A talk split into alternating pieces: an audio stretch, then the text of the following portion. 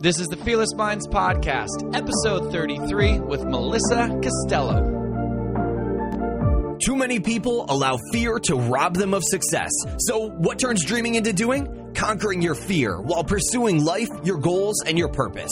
Twice a week, Cole Hatter will bring us inside the minds of those who are fearlessly succeeding. Cole is an author, investor, award-winning speaker, and successful entrepreneur who isn't afraid to give back and lives every day to the fullest. Now, get ready to become a massive achiever. It's time for Cole Hatter Presents Fearless Minds. Hello, hello. Welcome back to the Fearless Minds Podcast. This is Cole Hatter, and you are checking out episode number thirty-three. In episode thirty-three, I had a chance to hang out with and chat with Melissa Costello. Melissa Costello is a nutritional educator and wellness coach. She works one-on-one with clients, teaching them how to live happier, healthier lives through a plant-based whole foods diet. She's also the creator of the Vital Life thirty-Day Food-Based Cleanse, which has become super popular amongst celebrities in Hollywood, and has a passion for healthy, delicious food and nutrition. It was really cool talking to Melissa and kind of picking her mind, because I think that most of us want to be healthier, right? Whether it's losing weight or just overall feeling better, having more energy, whatever it is, I can't think of a person that wouldn't want to feel better. And that really starts with what we're putting in our body, with our food, our food habits, our diet, and what we're choosing to eat. It's so interesting how many people have chronic headaches or even physical pains and joints, or are chronically tired no matter how much they sleep. And it's so funny that we don't really stop to think about the fact that at the core of our health is what we're putting inside ourselves, right? It's the food that we're choosing to eat, whether it's nutritional or not, just a bunch of fillers with G M Os and all the other things that are out there that are unhealthy for you, that just make you feel full, yet your body's not getting the nutrition it needs. A lot of times the side effects are things like headaches, things like tired. So then we put more chemicals in our body like caffeine to not feel tired. And it's just it's this crazy thing that, that Melissa and I were talking about. And then there are these habits that get built around what we're eating,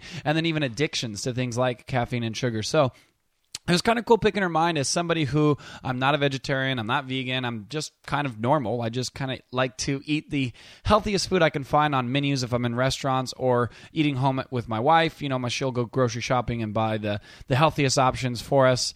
Uh, we, of course, and we're not perfect. We have our cheat days too. I'm a sucker for frozen yogurt and things like that. But overall, I would say we eat very, very healthy, clean food. And so talking to Melissa, who is, as she calls herself in this interview, ninety-nine percent vegan, with some fish here or there, some cheese here and there, which is uh, still within the vegetarian realm, but vegan is no animal products. Uh, she has obviously a much more, maybe the word would be aggressive, approach to what she eats and what she consumes for her body. And she walks us through that, some great steps for those of us that just want to eat better and want to take better care of our bodies, some basic guidelines and things for us to start doing immediately. She also referenced a handful of books. Those can all be found over at F M podcast dot com forward slash episode thirty-three. Again, that's F M podcast dot com slash episode thirty-three. Head on over there. The website for her company, where you can get her different products, resources, books, and cleanses, and all the stuff that Melissa offers, can be found on the website as well, and then different references and resources we talked about in the show. So head on over to F M podcast dot com, check it out, leave us a comment, and always find us on social media. You can find me on Twitter at Cole Hatter. You can find me on Facebook and Instagram forward slash Cole Hatter.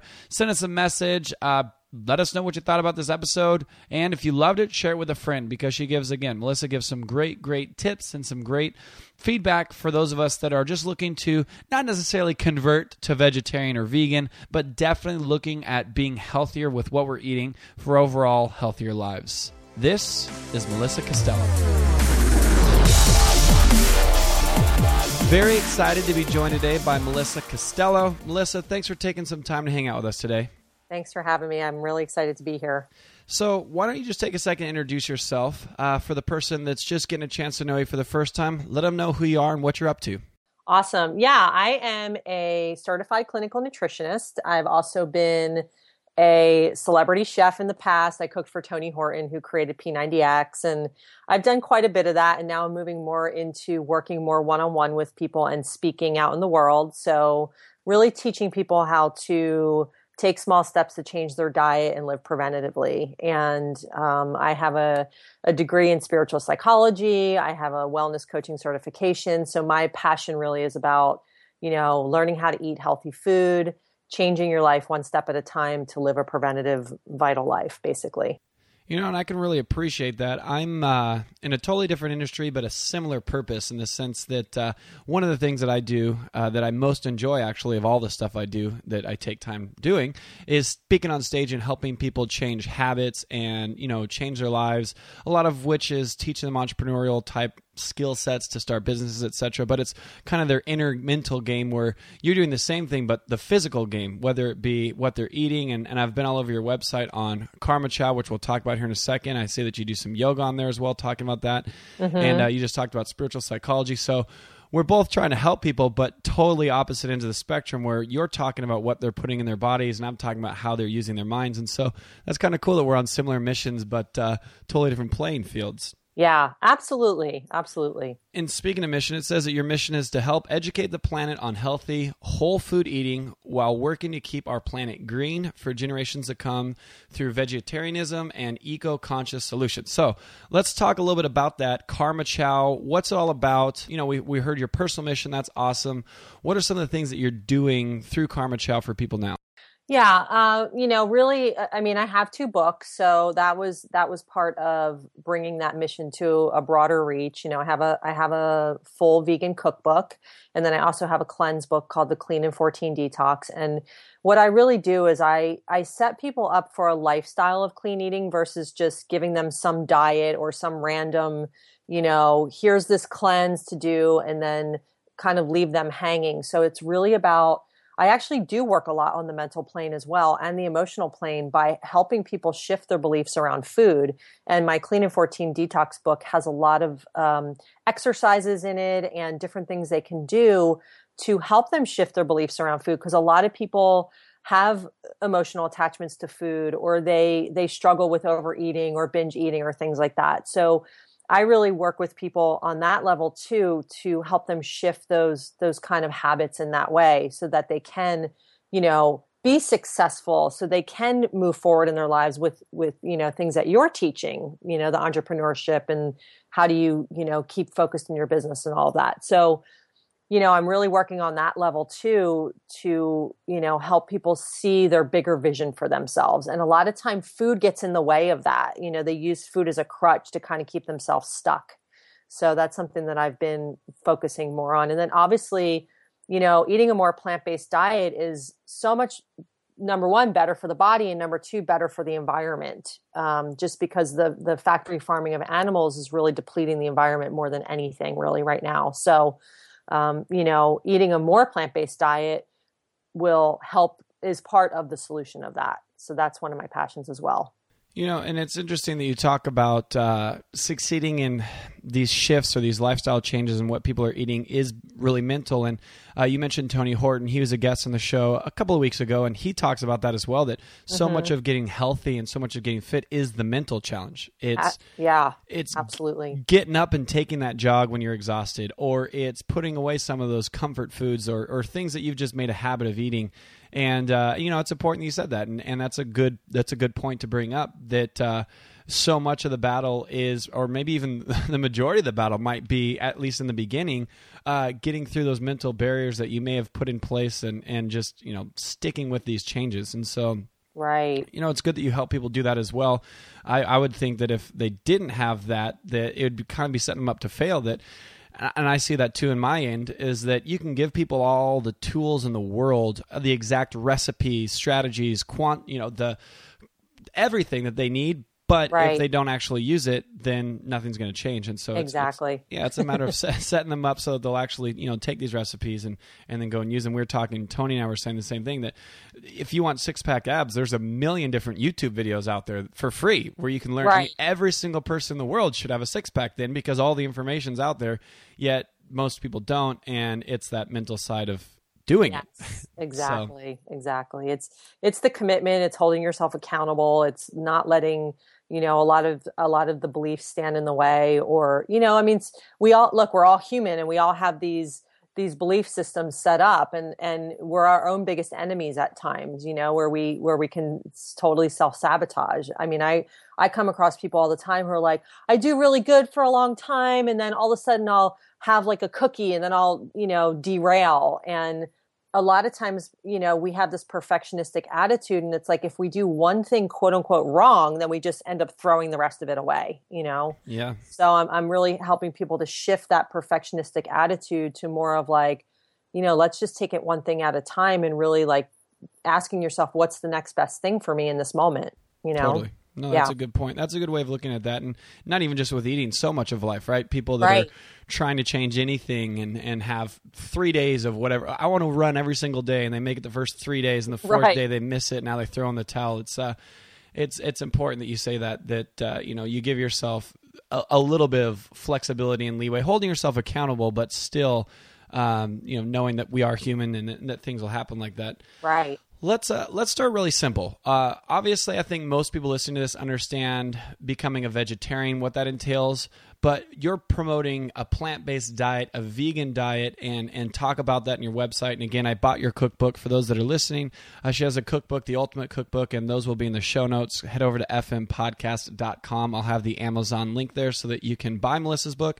Um, I'm excited to get it tomorrow. And as we were talking about in our pre- Uh, pre-interview chat there, my wife and I are super into uh, at home cooking healthy. We love going out to restaurants too, but when we're home, we love uh, you know, new recipes and new ways of doing things. So excited to to bring your book into our kitchen. Awesome. Yeah, it's going to be cool. But uh, so back to this, talk about what being vegan is, because I know that, I mean, I now understand it, and my little sister is vegetarian bordering on vegan. Right. And I have a better understanding of it, but probably two years ago, I had no idea what it even meant. So why right. don't we just start real simple and just explain what that is? Yeah. Well, you know, so there's, I think there's kind of different levels of things. I mean, there's, there's the hardcore activist vegans who are, you know, they won't wear leather. They really fight for the animals. There's, you know, they won't even eat honey, which is manufactured obviously through bees who are an insect. So they don't really engage in, in utilizing products that come from any living thing. So that's really what a hardcore vegan is. My term of veganism really, you know, and I don't believe that everyone needs to be a vegan. That's really why I tout plant-based eating, because I feel that the more fruits and vegetables and whole foods that you have in your life, the healthier you're going to be. And that doesn't mean you need to be vegan, which vegan in, in light terms is just basically you don't eat any animal products. So no cheese, no fish, you know, no, no, uh, dairy, no meat, things like that. Right. Vegetarianism, uh, vegetarians still will eat dairy. They'll still eat cheese. So you see a lot of vegetarians eating pizza or eating things that are really unhealthy for them. Um, and that's why I don't really tout vegetarianism or veganism. I, I'm really a supporter of plant-based whole food eating. Got it. Um, you know, and, and myself, I, I pretty much eat, I'd say ninety-nine percent vegan. Um, you know, every once in a while I will have, you know, maybe once every three months, a piece of cheese or some fish. And I, it's really about listening to what my body needs. And that's kind of what I teach people is starting to tune into the needs of your body. What does your body need? And when your body's clean and working and functioning properly, it will al- the body never lies. It will always tell you what it needs. So, you know, from, from strict, like layman's terms, vegan is just no animal products. Vegetarian is dairy. And then you have people who are like, I'm a pescatarian, which means I eat fish, you know? So there's like all these kind of these terms. And Tony calls himself a flexitarian, which is like, You're you're flexible in that you don't you don't really you eat clean and you eat healthy, but you you allow yourself to have the things your body needs, really. I mean, that's important to listen to your body and do what your body needs as well. Are there enough nutrients? Because I know there's a lot of proteins and stuff in, in animal like chickens, turkeys, fishes, right. et cetera. Is there enough of that if you are more in the vegan where you're not even having dairy, or do you need to supplement that with maybe protein shakes? Because um, I actually did a cleanse a few months back where it was a protein shake that was one hundred percent plant-based shake, right. right? It's a powder you mix with uh, almond milk, mm-hmm. and uh, it was, I think, twenty-two grams of protein. So if you're on a primarily plant-based diet, do you need to supplement in your proteins, or is that enough already in the plants you're eating? Talk about that. Yeah. I mean, it depends, you know, I mean, you don't like, I don't really supplement my protein, and I've never had protein issues. So, um, you know, there, there is a lot of protein in plant-based foods, especially quinoa, which is a perfect protein. It's really high in protein. You have things like tempeh, which is fermented, uh, non-G M O organic soy, and they ferment it with grains. It's got a meaty type texture. It's got tons of protein in it. Um, you have brown rice, you have beans, you know, there's, there's definitely enough protein in a plant-based diet. And if you're someone, especially a male who exercises a lot, you can supplement with a really good high-end vegan protein powder if you feel like that's something that you need. Um, but for me, I found that I don't need to do that. And then I'm, you know, I have the energy, I have, you know, plenty of, I feel nourished, you know, I don't feel like my body's really missing anything.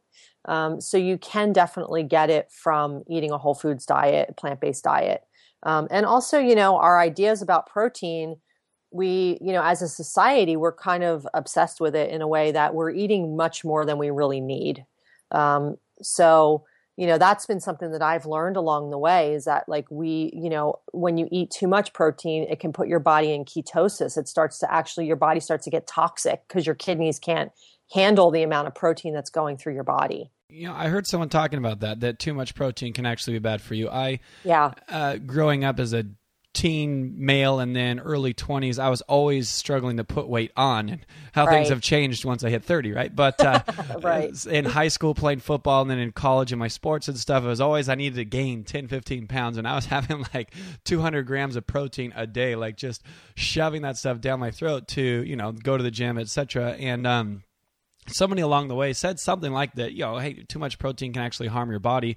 I always thought that your body would use what it needs and just get rid of the rest, but you're saying it can actually be hard on your kidneys as well? Yeah, because it processes through your liver and kidneys. So anytime like, you, you know, your kid, kidneys and liver get overloaded, um, they can really start to get toxic. And they, you know, because our, our liver and kidneys cleanse everything out of our body. And if you, you have too much of one thing coming in, it's like they, they get overloaded and they can't handle it. It's like, it's why the liver shuts down when you drink too much alcohol. It's kind of the same thing. Um, you know, so it's, it's really important to kind of be balanced and not really, you know, overload your kidneys and also your digestion. You know, like when we overeat and we eat too much food and we eat too much sugar, our digestive system doesn't work properly either, you know? So there's a lot of little things in there that you want to, you know, eat till you're satisfied. You want to eat a good variety of foods, you know, so you, you want to have balance in that way so that your body can work the way it's meant to. Curious your thoughts on this, a, a conversation my buddies and I have had. What are your thoughts on juicing versus blending? This might be, you know, totally outside of what your focus is, but I hear that by juicing, you get all the phytonutrients, but then by just blending things, you get all the fibers. And do you know anything about that? Can you talk yeah. about it at all? Okay. Yeah. yeah. I'd love to, I'd love to hear it, because I've gotten into juicing more recently. I, I love it. And right. uh, it's, it's good, and it, it makes me feel better, and it's, you know, it's, yeah. it's cleansing in and of itself. But Absolutely. Then, you know, there's, there's my buddy who argues, yeah, but all you're getting is the juice and all the fibers are being thrown away. It's better to just do a smoothie and blend it all. And, and so, and I think there's values in that too. What are your thoughts on that? Yeah. Well, there's value in both, actually. So it's really not one or the other. It's both. So the thing with juicing is that the fibers are removed. So you're actually getting the quickest shot of nutrients that you could possibly get directly into your bloodstream. So they're used for two different things. Juicing is really used to get that direct shot of nutrients right into your bloodstream, um, which a lot of times, especially if we if our bodies are really acidic, if we eat a lot of sugar or we, you know, eat a lot of animal products and we want to kind of balance things out, juicing is the best way to do that. Green juicing, not, not fruit juices. And then smoothies, you know, are great to, yeah, get a lot of nutrients, get a lot of fiber. It, it's basically, you can have a meal out of a smoothie. Right. Um, so I think that they're really used for two different things. And I think that they work together very well, and it's not really one or the other. Um, they do two different things. And, uh, you know, my body craves green juice. Like I, you know, it, like I wake up and I'm like, oh, green juice, that's what I really want. You know what I mean? So I know Sure. that I'm really wanting that quick shot of nutrients, the, the alkali- alkalinization in the body. So they are two different things. And if you use a cold press juicer, which is it's it's basically a masticating juicer, which really breaks down the cells, and that's when you get the most nutrients. And you want to drink your juice right away within like, you know, the first few hours because it starts to lose nutrients. And then, you know, as far as smoothies go, yeah, you can have a meal in a smoothie and add anything that you want, and you get plenty of benefit and fiber out of that. That's interesting. So the answer is do them both. Do them both. yeah, not it's right not on. Really one or the other, in my opinion. Okay. I want to go back to something you said probably ten or fifteen minutes ago. When you're introducing yourself, you're talking about having these plant-based diets isn't just better for you, but it's better for the environment, that uh, the right. animal, I think, it, I don't know what you call it, animal manufacturing or whatever is harsh on the environment. Speak a little bit about that, because I have a friend who's passionate about that. She's always posting on Facebook and talking about uh, just, you know, what the cows do to our atmosphere and right. uh, just the chickens and just the way that, and then you see those films too. Um, I watched yeah. a film on Netflix that talks about just the cruelty of the animals and how it promotes right. doing everything organic, free-range chickens, not caged chickens, free-range eggs, all that stuff. And right. that if there was a higher demand for it, that these animals, I guess you'd call them people that are manufacturing, but just this animal cruelty would stop. And so right. that's something my wife and I have done. We don't eat a lot of red meat, very rarely, but I, I eat chickens, turkey. Uh, I say my favorite is if it's in the water. I love fish. And then second's two legs, right? Like turkey, chicken, and then four right. legs, worst case scenario, like like a cow or something. Right. That's just our personal whatever. And so we make sure to get, you know, organic free-range eggs and organic free-range chickens now, because what I'm seeing in these different movies that are popping up is if more people were buying that, then the grocers would respond by supplying more of that, which would put a better demand in that and slowly right. fix a problem. But talk a little bit about that, because, you know, you see these films that are showing footage and, you know, then there's the, the people, the lobbyists against that that say, oh, it's inflammatory and this is all baloney. But what are mm-hmm. your thoughts? What, I mean, what's really happening out there with the food industry, with, with animals and specifically to our environment and just animal cruelty or, or whatever, all that together? Yeah. Yeah. I mean, that's a, it's a loaded subject, and it's really, I mean, I, I would say that it's all about education. And, and one of the ways that I got really educated was by reading the book Eating Animals by Jonathan Safran Foer. It's an incredible book. And it's uh, he basically did a lot of undercover stuff in these factory farms. And, um, you know, it's incredible in the sense of educating about what is really going on out there. ninety-nine point nine percent of all chicken and turkey is factory farmed. So it's very, very hard to find chicken or turkey, even when it says free range. There's all these F D A guidelines that are very loose that don't really, you know, it means like, oh, they don't, you know, they have a, an extra inch in their cage. So there's a lot of different things that are going on that the public is not aware of. And, you know, for me, I, when I became vegan, it wasn't about the animals. It was more from a health standpoint. And now as I go more into life, I mean, I love animals and I really try to educate myself on what's happening. And, you know, the, the animal industry, especially the cattle industry, if you think about, you know, basically the amount of water it uses, they grow corn, soy, and, uh, well, corn and soy are the two major Uh, feeds that they grow, and they're they're all genetically modified. So you're you're you know you're having these crops that are they grow more crops of that than vegetables in the world, and it's to feed the cows. And basically, so you're using all this land and all this water to feed these cows that are totally being mistreated. And you know we're in a drought here in California, and the right. farmers the farmers have.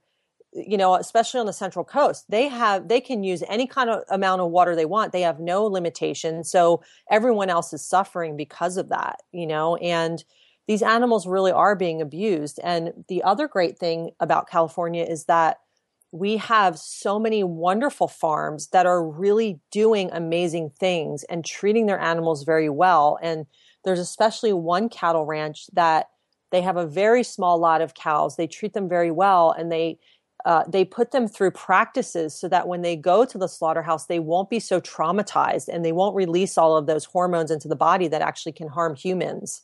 You know, because we're actually ingesting, you know, when we eat animals and they go through this fear process and this horrible traumatization, we're actually ingesting that when we eat it. Yeah. So, um, so they actually put their animals through a process of like, they load them on the truck, they take them for a ride, they bring them back, and they do that a few times so that it's not such a you know, a traumatic process for them when they actually do go to the slaughterhouse. They treat their animals very, very well. So that is available. And it's really about education, like really educate yourself. Those, those movies are wonderful. Um, you know, all the documentaries that are out there. And of course the food industry is going to fight against them, because the food industry is, you know, I mean, it's, it's based on capital, and, you know, and, and sadly, there's another movie that came out called Fed Up. I'm not sure if you saw it, but it's about the sugar industry. That's actually in my notes to bring up with you. So I'm glad yes. you mentioned it. Let's talk about that now. Yeah. I was, before we get into Fed Up, because I know that that's attacking primarily sugar and not so much the animals. Let's, let's stay on this because okay. uh, I enjoy meat. I like chicken and I love fish. I I love it. And so I'm not willing to necessarily go to the vegan personally. What does someone right. like me do who is one hundred percent on board of saying animal cruelty is wrong and I don't want to eat an animal that's been felled uh, or fed modified stuff, because obviously that's getting absorbed into the meat that I'm now eating, right? I mean, I, right. that's something that was kind of eye-opening for me, is that what they're feeding these animals, and these animals as they're beefing up through hormones and all these different things, right. that's what I'm now ingesting. Like, I don't want that in my body. So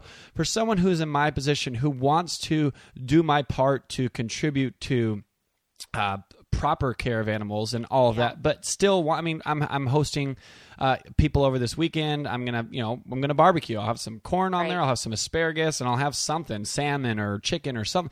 How can I continue to live my life if I don't want to give meat up yet, right. while not being a part of the problem? What does someone like me do? Yeah, yeah. Again, it's about education. So it's about learning where it comes from. You know, um, in, in California, we can meet our farmers. We can actually go tour the farms.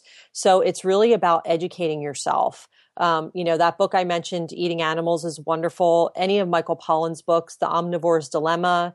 Um, I mean, all of his books are incredible as far as the education and what you can do. And really it's about buy the grass-fed beef, buy the, um, you know, the pasture raised eggs, or, you know, I mean, so many people here in California have chickens, and it's like, we can go to anybody's backyard and grab eggs. And it's like, then, you know, you're getting like the real thing. You're not right. contributing to anything. So it is just about educating and, you know, finding, talking to like the butchers at a certain store, shopping in, in healthier stores, you know, and you will pay more, but you'll get more quality, and you, you'll be contributing to um, better practices versus the, the opposite, you know? So it's just really about the education. Yeah, and that's important. You know, like you said, you will pay more, but what's, what's saving a few dollars if you're putting something in your body that could even potentially be carcinogenic, right? It's like, right. Oh, I, I want to save, okay, this fully organic is ten bucks and this, you know, whatever the opposite would be called is five bucks. I'll save five bucks, but now you're ingesting things that could be potentially harmful. So, you know, I guess it just, like you said, it comes down to educating, because I, like I said, you know, I, I enjoy, I, I can't remember last time I ate steak or hamburger or anything. You know, the red meats just aren't, and it's not even like I'm, have a problem against it. It's just not my taste, right? I love the right. the wider meats, if you will, like fishes and chickens and stuff. But uh, I definitely don't want to contribute to what is obviously a problem. And just like you said, they're capitalists. Uh, they're here to make money, and that's fine, um, but not at the cost of our own health. And so, right, you know, right. that's that's it's becoming a problem. And yeah. Then you, then you transition into the sugars and stuff, and, and that's kind of what Fed Up is all about. It's real big right now as we're recording this in September two thousand fourteen. It's all over social media. It's all over, you know, everywhere. Everyone's talking about this new show, Fed Up. I actually haven't watched it yet. I saw, I think it's already in Netflix. Um, yeah. I think I saw it on there, and it was it's on my to-do list to watch. So, right. uh, but I've watched the uh, you know the previews, and it talks about it, how they do an M R I of a brain that's consuming mm-hmm. sugar versus cocaine, and it's yes. like the exact same reaction. And so yes. how we've become, uh, you know, a sugar crazed society. Um, right. Obviously diabetes is through the roof, uh, child obesity is through the roof, which a lot of that's contributed to their juices and the sugars that we give our children. So yeah. let's talk about that. And you know, all that processed sugar that, uh, I don't, the words that, like you say on uh, on your website, if you can't pronounce the words that are on the label, don't eat it. So right, all right. these words of just basically manufactured sugar. Talk a little bit about that. What uh, what are your thoughts on that? Yeah, well, um, you know, it's said that there that eighty percent of processed foods have added sugar in them. So if you're eating anything that's processed, like you're most likely getting some form of sugar. And you know, food is these these food companies manufacture food with the perfect combination of sugar, salt, and fat, so that so we do get that reaction in our brain, and that we and then we do want more. We crave more. Um, there's a great book called The End of Overeating. I know I'm talking about a lot of different books, but it's really, like, my passion is education, so it's really important to educate yourself. But, you know, the food industry is really, you know, people can say, yeah, just don't eat the stuff. Well, yes, on one side that's easy, but if you're coming from, you know, an area where you don't have a lot of money, you don't have a lot of education, um, you're not really sure, you know, that's really what Fed Up is about. If you have children, you must, must, must watch that film, because it's really about the children of today and how the the industry labels things like it's healthy, it's low fat, it's, you know, they use these terms where where we think it's healthy. I mean, I went through that in the nineties where I was like, the snack wells came out and they were fat free, and I thought that was the greatest thing on the planet. And then I find out they're totally loaded with sugar. That's the first ingredient. So it's like we're being tricked in a lot of ways by these the way things are marketed and the way things are, you know, packaged, and they're so bright and beautiful. And so it's, it really is about the education and reading labels, you know, and like Tony always says, it's like, if there's more than, you know, four or five ingredients in the item you're buying, it's like, you don't, you don't want to really put that in your body. And if you can, can't pronounce the ingredients, so it's really, it takes a little bit more time, but once you start to know what to look for, any additives, any preservatives, any hydrogenated fats, things like that, then you know that these things are not good. And here, here's one tip about sugar. Anything that has an O S E at the end is a sugar. Sucrose, fructose, lactose. I mean, anything that has an O S at the end is basically an, is, is a, a form of sugar. And, you know, now people are using fancy names for sugar, like evaporated cane juice and dried cane juice. And so there's all these fancy names now because the sugar industry is trying to get around it and, and make it look healthier. And the real thing is, is just knowing, educating and knowing what you're putting in your body and really doing it in minimal, minimal amounts. Now, and that's specific to these processed sugars. For instance, right, like in fruits, there's a lot of naturally occurring sugars. Right. Um, and so what would you do for someone who wants to make these changes, who wants to give up the Oreos because they have hydrogenated oil and all that stuff in them, but then obviously they've created these habits literally, um, I don't know the word, maybe it's physiologically in their mind are craving right. what that, that sugar response does, almost like a cocaine addict would.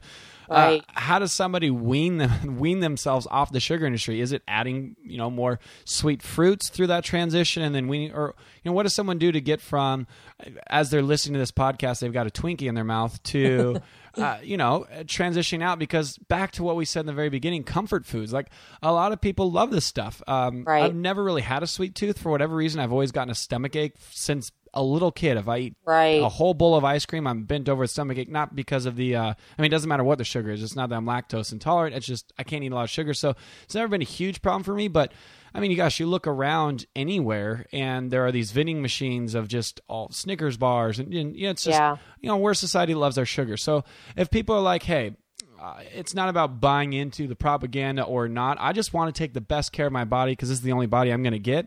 How does someone start weaning themselves off the sugar? What are some natural things they can supplement to ease the cravings going forward? Yeah, yeah. Well, you know, there's a couple different schools of thought here. So number one, a lot of people, especially Doctor Mark Hyman, say, if you want to get off sugar, you have to do it cold turkey. Um, that's one way. Another way is that for me, what I really like to start to do is to steer people in the direction of what's the healthier version of what you like to eat. So you'll, you'll see when you get my cookbook, I have all kinds of really yummy desserts in there. Now they're made with low glycemic sweeteners. They're made with a lot of gluten-free flours or whole grain flours, and they're, they're healthier than what you would buy in the grocery store. So I always say, make the healthier version at home, you know, and, and that's a start. That's a baby step. And then then you'll start to lose that. Like now, if I ever eat real sugar, it is so sweet. I immediately get a headache. Your body will start to shift in that it won't really want that anymore. So, you know, you can take steps in that direction by there's, there is always a healthier version out there. I mean, I make an amazing chocolate avocado pudding that is so good for you. It's got so many healthy fats in it. Um, and it tastes so delicious and it satisfies that craving. You know, so there definitely is there definitely are options out there for doing it healthier. Now, if you have a major, major, major sugar addiction and you feel terrible and you're getting sick and, you know, I mean, sugar de- de- depresses our immune system for up to six hours after we eat it, any kind of refined white sugar.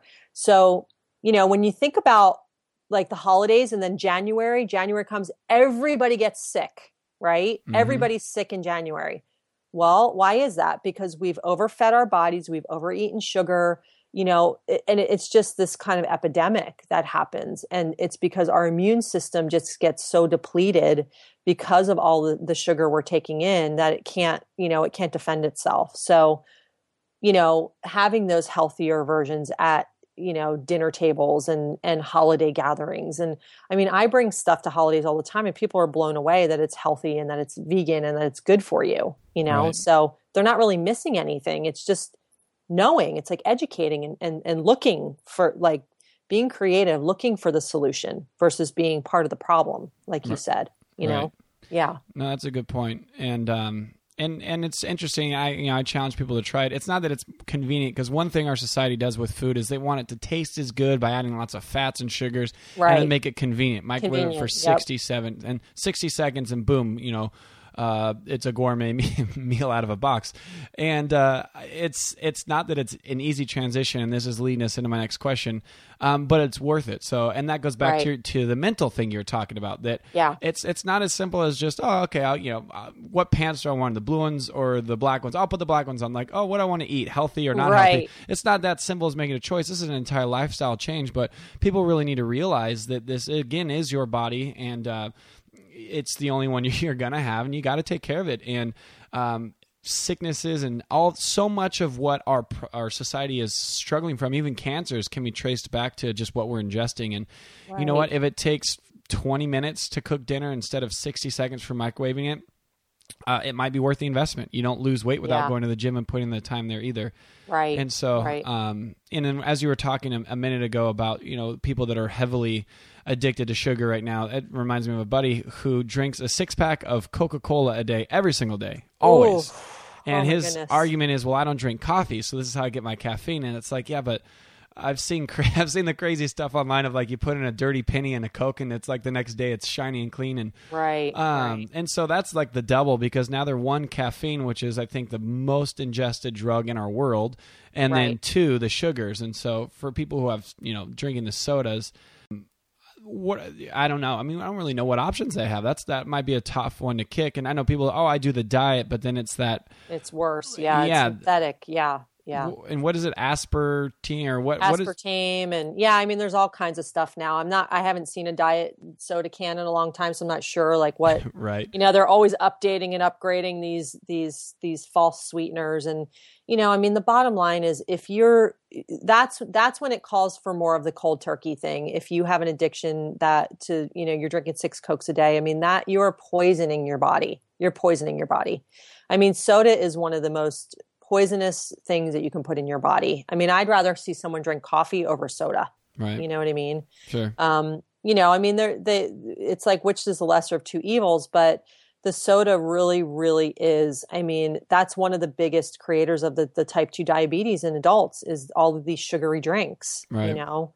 And, um, you know, I mean, green tea has caffeine and green tea is great for you and it gives you a more even level of energy. So it's like, that's not really an excuse. The sugar addiction is, is what's really running him is what it sounds like, yeah. you know?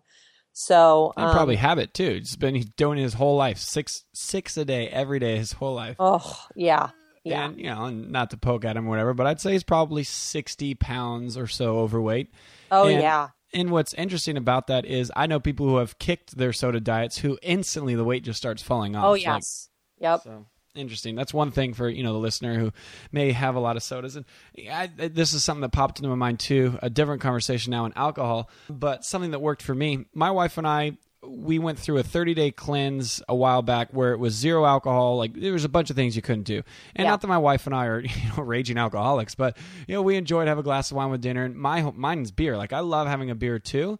And when we went through that thirty days, it wasn't like, oh, what are we going to do? But definitely, you know, we had our routines going out to dinner. She orders her wine, I order my beer. We have a good conversation.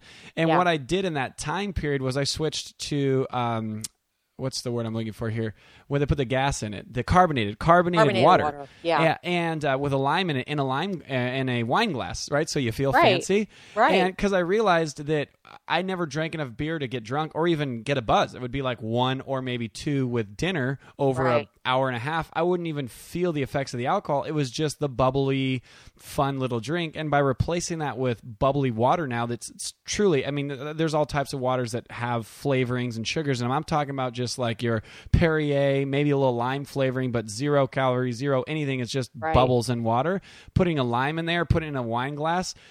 I actually prefer that now. I drink. I walk around the house now um, at home without even going out to dinner, drinking this bubbly water because right. it's it's almost like the social experience. So much of, I think, consuming alcohol is not to go get, you know, I mean, I guess each person their own reasons, but at least for me, it's the social thing. It's my wife and I have a, a glass together, and, and it's it's all the ambience of being at a restaurant and ingesting that drink, where swapping it for something that has the bubbles, is cold, just like a beer would, but didn't have the things that the beer has in it, um, was easy for me to transition in. And of course, I'm still going to drink beer, but um, it was right. a great substitute. So maybe people can start trying yes. things like that. Go out there yeah. and if you're addicted to soda, it, maybe it's the bubbles, and it's it's almost like the the process of having that drink, that go-to. Try swapping it out for a bubbly drink that's not bad, like water, right. and then, you know, maybe squeeze some some natural flavorings in it, like I do with lime. So it's now not quite the same taste as Coke, but it's it's maybe a step down, and uh, you know, can help you in that direction. So that's something that just popped in my mind as we're talking. But absolutely, yeah, yeah. And I always recommend that, because people,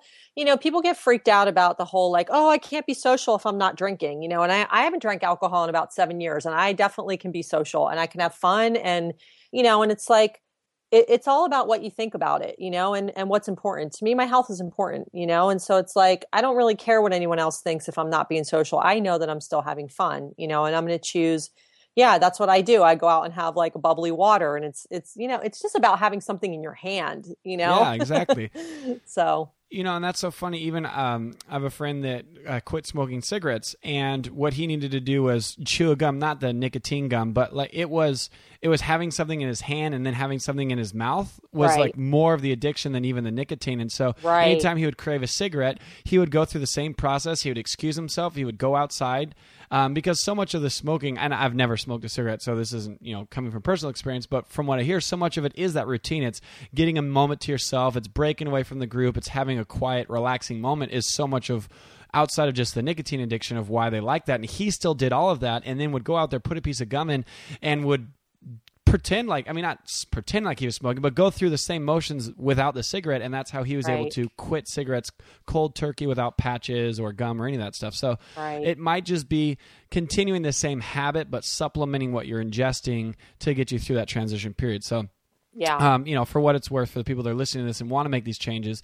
that realize that their health is important, and that they might have some overweight problems, or even greater problems, type two diabetes, et cetera. Uh, you got to change now. It's not later. It's now. So right, right. Let's Absolutely. talk about this. This, this is a question I wrote down that I definitely wanted to get to.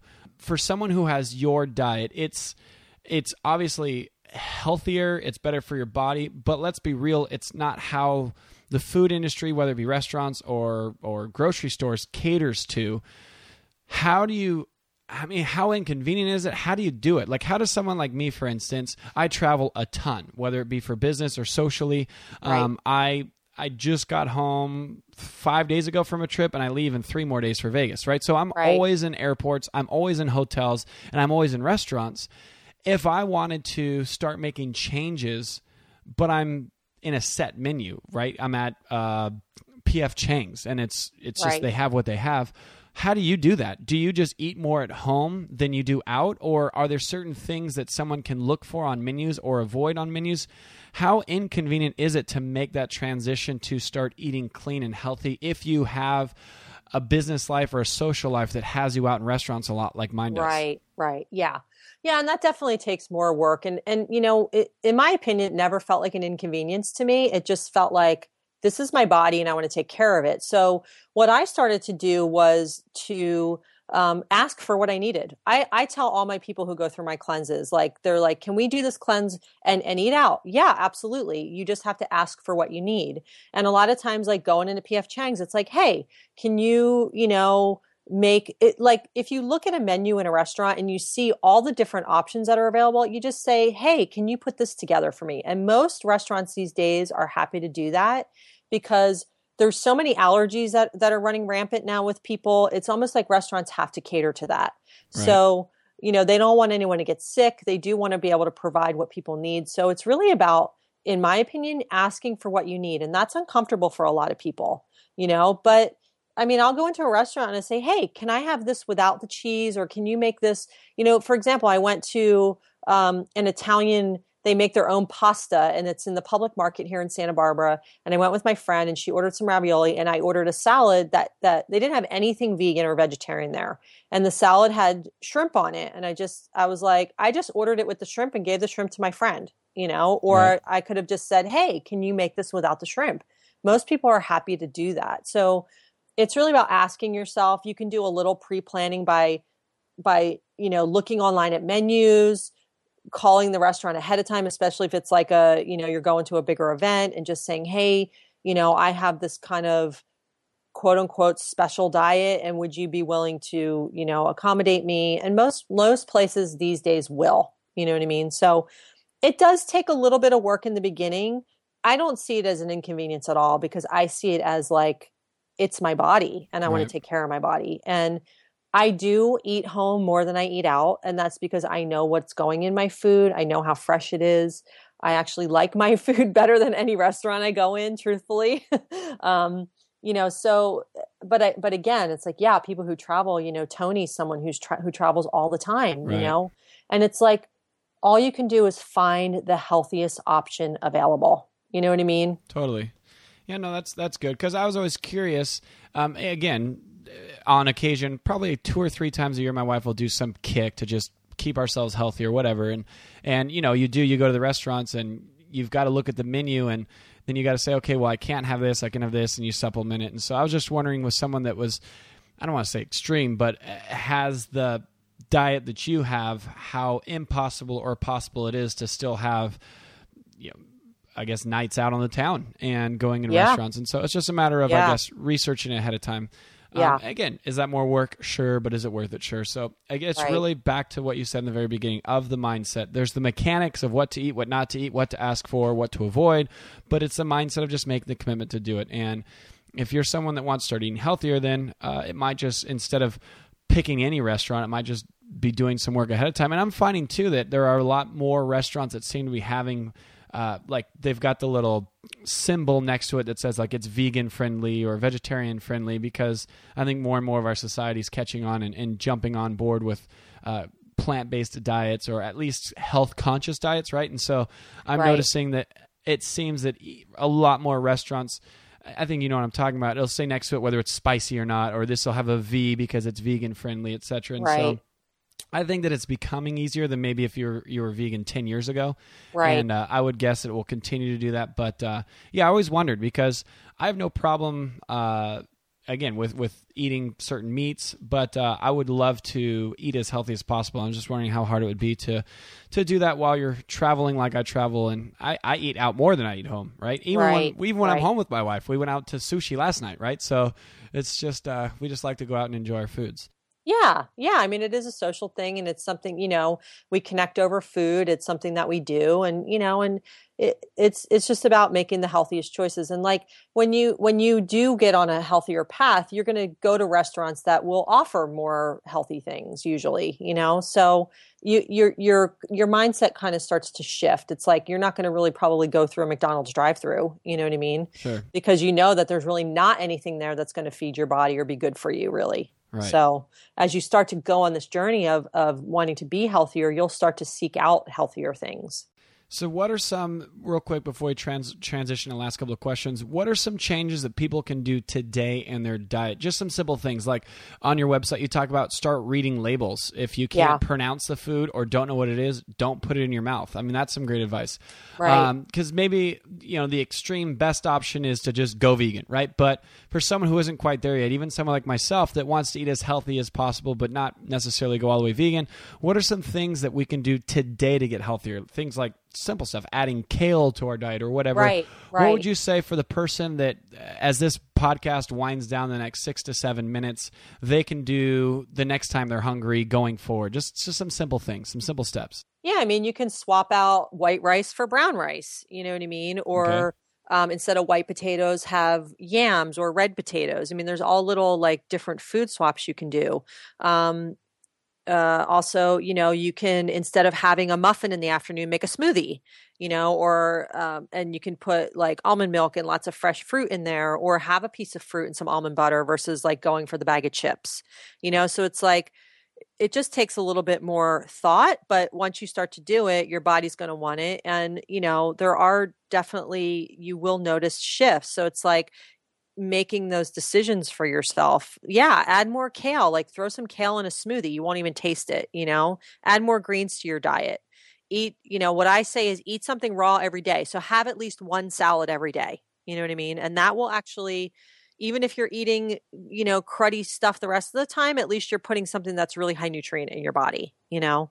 So there are little things that you can do to, to um, start to shift out of that. Here's a question just popped to my mind, and this might be in your cookbook. I haven't, I haven't got it yet. It arrives tomorrow, or maybe you can refer me to one. Is there, because I'm, I'm imagining that your cookbook's full meals, and most of them are.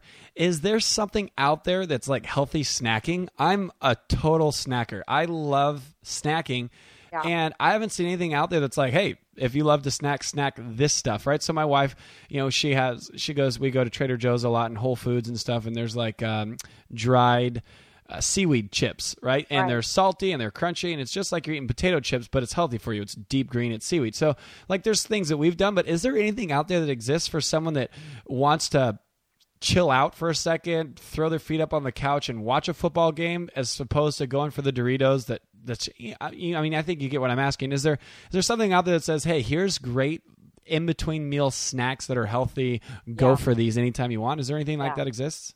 Yeah. I mean, I, I do have a lot of great stuff in my cookbook, and my okay. cleanses, my cleanses also incorporate a lot of snacks. So things like hummus, and there's these great gluten-free whole grain crackers out there now called Mary's Crackers. And um, you can make your own popcorn and make it healthy with coconut oil and nutritional yeast and sea salt. And um, I have this great recipe for that everyone is making on football Sundays for cauliflower buffalo wings. So it's like, you just roast up, there's a whole recipe on my website, but you roast up cauliflower in this, with this batter in like buffalo wing sauce, and people are loving it, you know? So yeah. And, and I have so many great dips. I have a, a edamame dip. I have a hummus dip. I have a black bean dip. So it's like, make up those dips, cut up some fresh veggies, get some really yummy, you know, gluten-free crackers, whole grain crackers. And then you, you know, you, you have those snacks. I mean, fruit is a great snack as well, you know, fruit with like some almonds or some peanut butter or, you know, things like that, that will satisfy you. And that's in your cookbook. So yeah. that'll be in the show notes as well. If people want to head over to F M podcast dot com, you can check it out. Uh, the cookbook, the link on the Amazon will be there so you can buy this cookbook and get those snacks.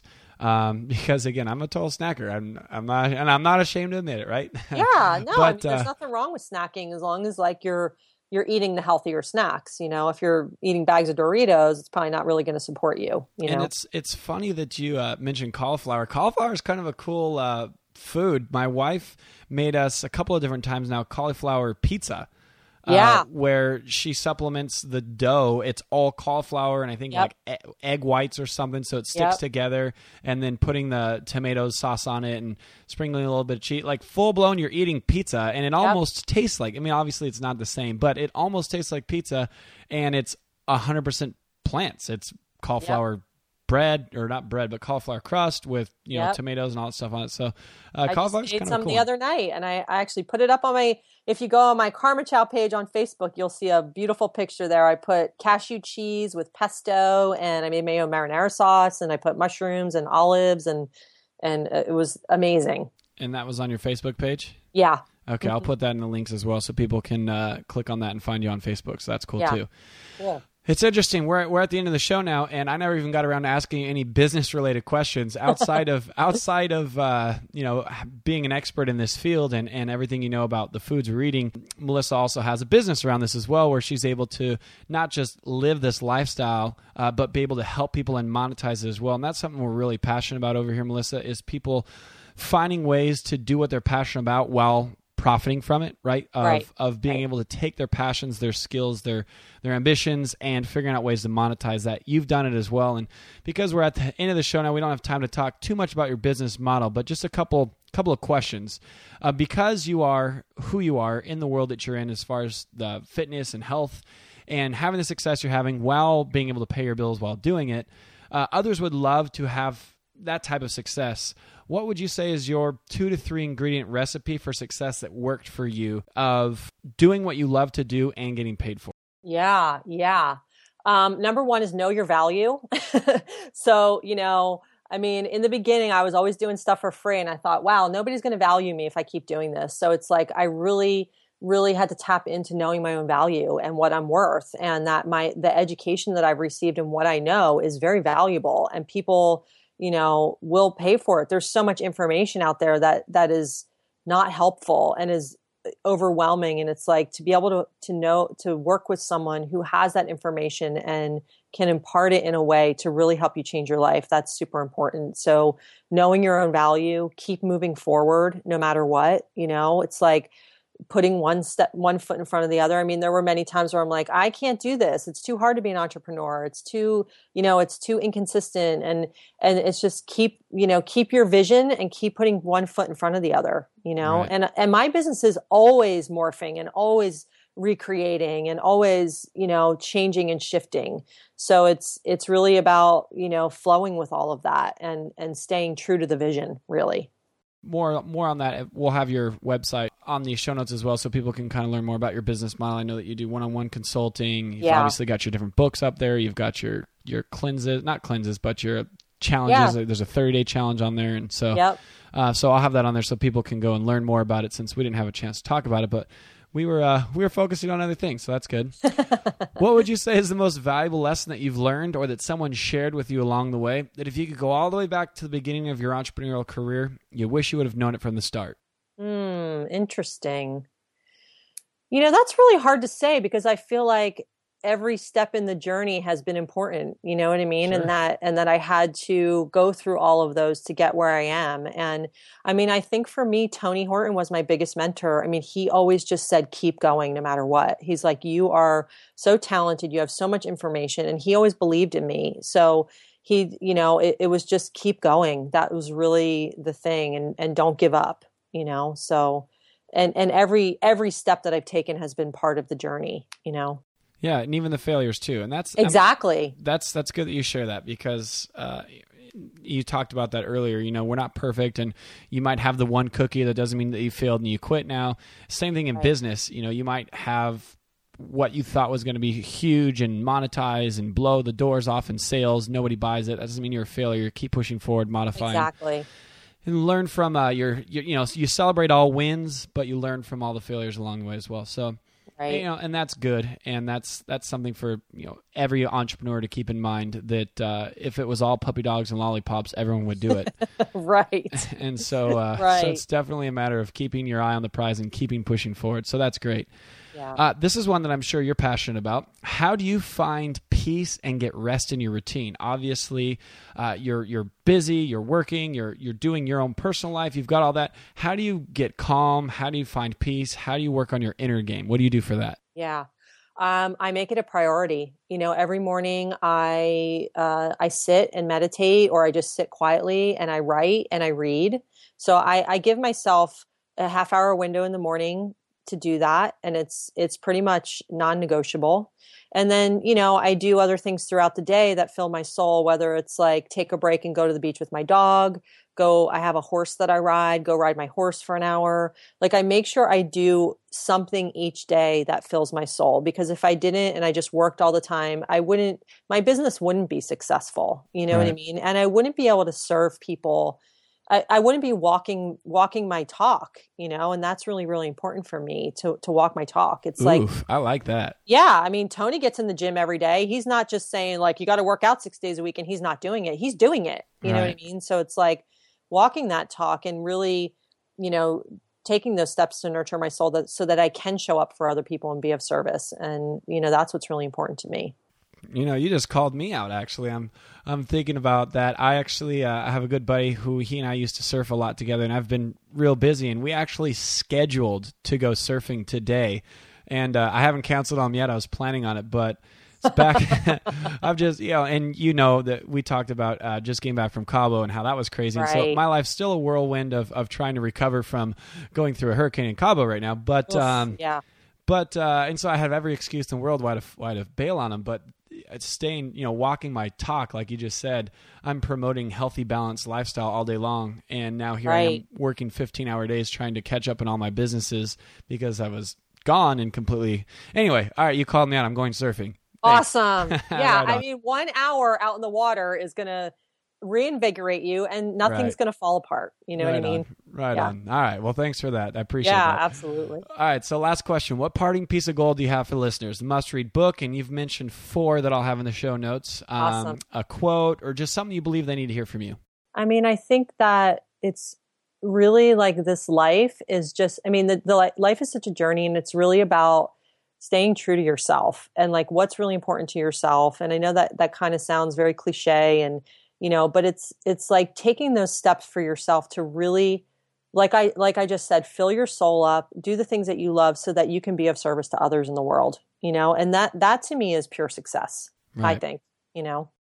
No, that's important. We talk a lot about that too. And, and bring yeah. the financial angle into it as well as right. it's hard, it's hard to serve people if you're uh, having to focus inward to just keep your bills paid. So uh, right. I like that you bring it from the health side as well, that if you're not, if you're not functioning at your highest potential and staying true to yourself, there's not a lot you can do for other people there as well. So exactly. that's exactly. good. Stay true to your core. Be be yeah. you. You know what's funny yep. too? It's definitely you're a, you're a student of Tony's. That was his biggest piece of advice. Um, really? Not necessarily to answer this question, but throughout the course of our our interview, he talked about how so much of you know his success and what he's done with Beachbody, which we didn't even have a chance to talk about what you're doing with Beachbody.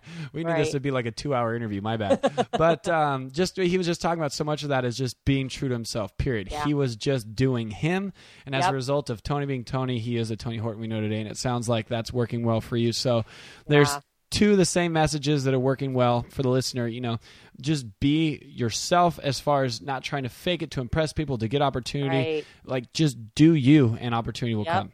Yep. Because right that's on. when people can, because when you're doing you, then other people have permission to do them. Oh, you yeah, know totally. I mean? Totally. Yeah. So. Right on, Melissa. All right. Well, what's the best way for people to find you? Is there a Twitter, Facebook, website? Where do you want to send people to learn from and stay in touch with you? Yeah. karma chow dot com is my website. That's where my books are, my cleanses. I have all my services up there. My Facebook page is Karma Chow, which is, um, you know, a great place for resources. I post a lot of different recipes and fun health tips. I post some, you know, things about lifestyle. So there's, there's kind of everything there, and you get to see lots of pic- pictures of my dog too. Awesome. I love my dog. So yeah. What kind of dog do you have? She's a pit bull mix. She's awesome. Nice.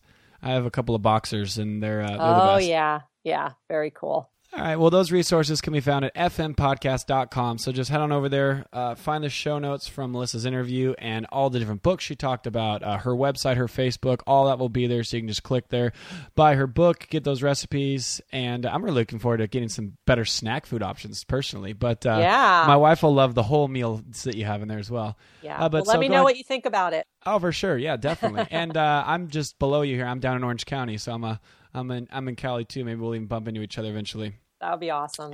But uh, thank you again for your time. We appreciate you. you. It's uh, it's been awesome chatting with you. Yeah, you too. Thanks so much.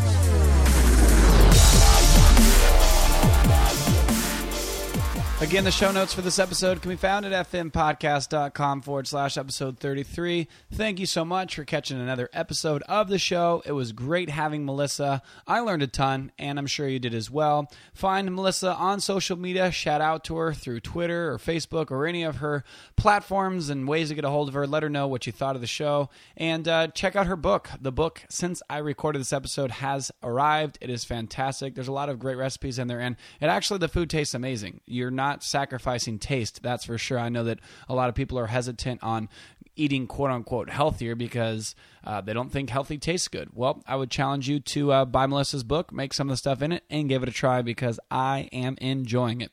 Thank you again one more time for catching this episode. We are so appreciative of you guys listening. As always, find us on social media. head on over to, first off, our website at F M podcast dot com, or you can find me personally on any of the social media platforms. Twitter, I'm at Cole Hatter. Facebook, Instagram, forward slash Cole Hatter. Send me a message. Let me know what you think. Or, as always, you can email us, info at cole hatter dot com. Thanks again, guys. We appreciate you. We love you. Go out there, get after it, and be fearless.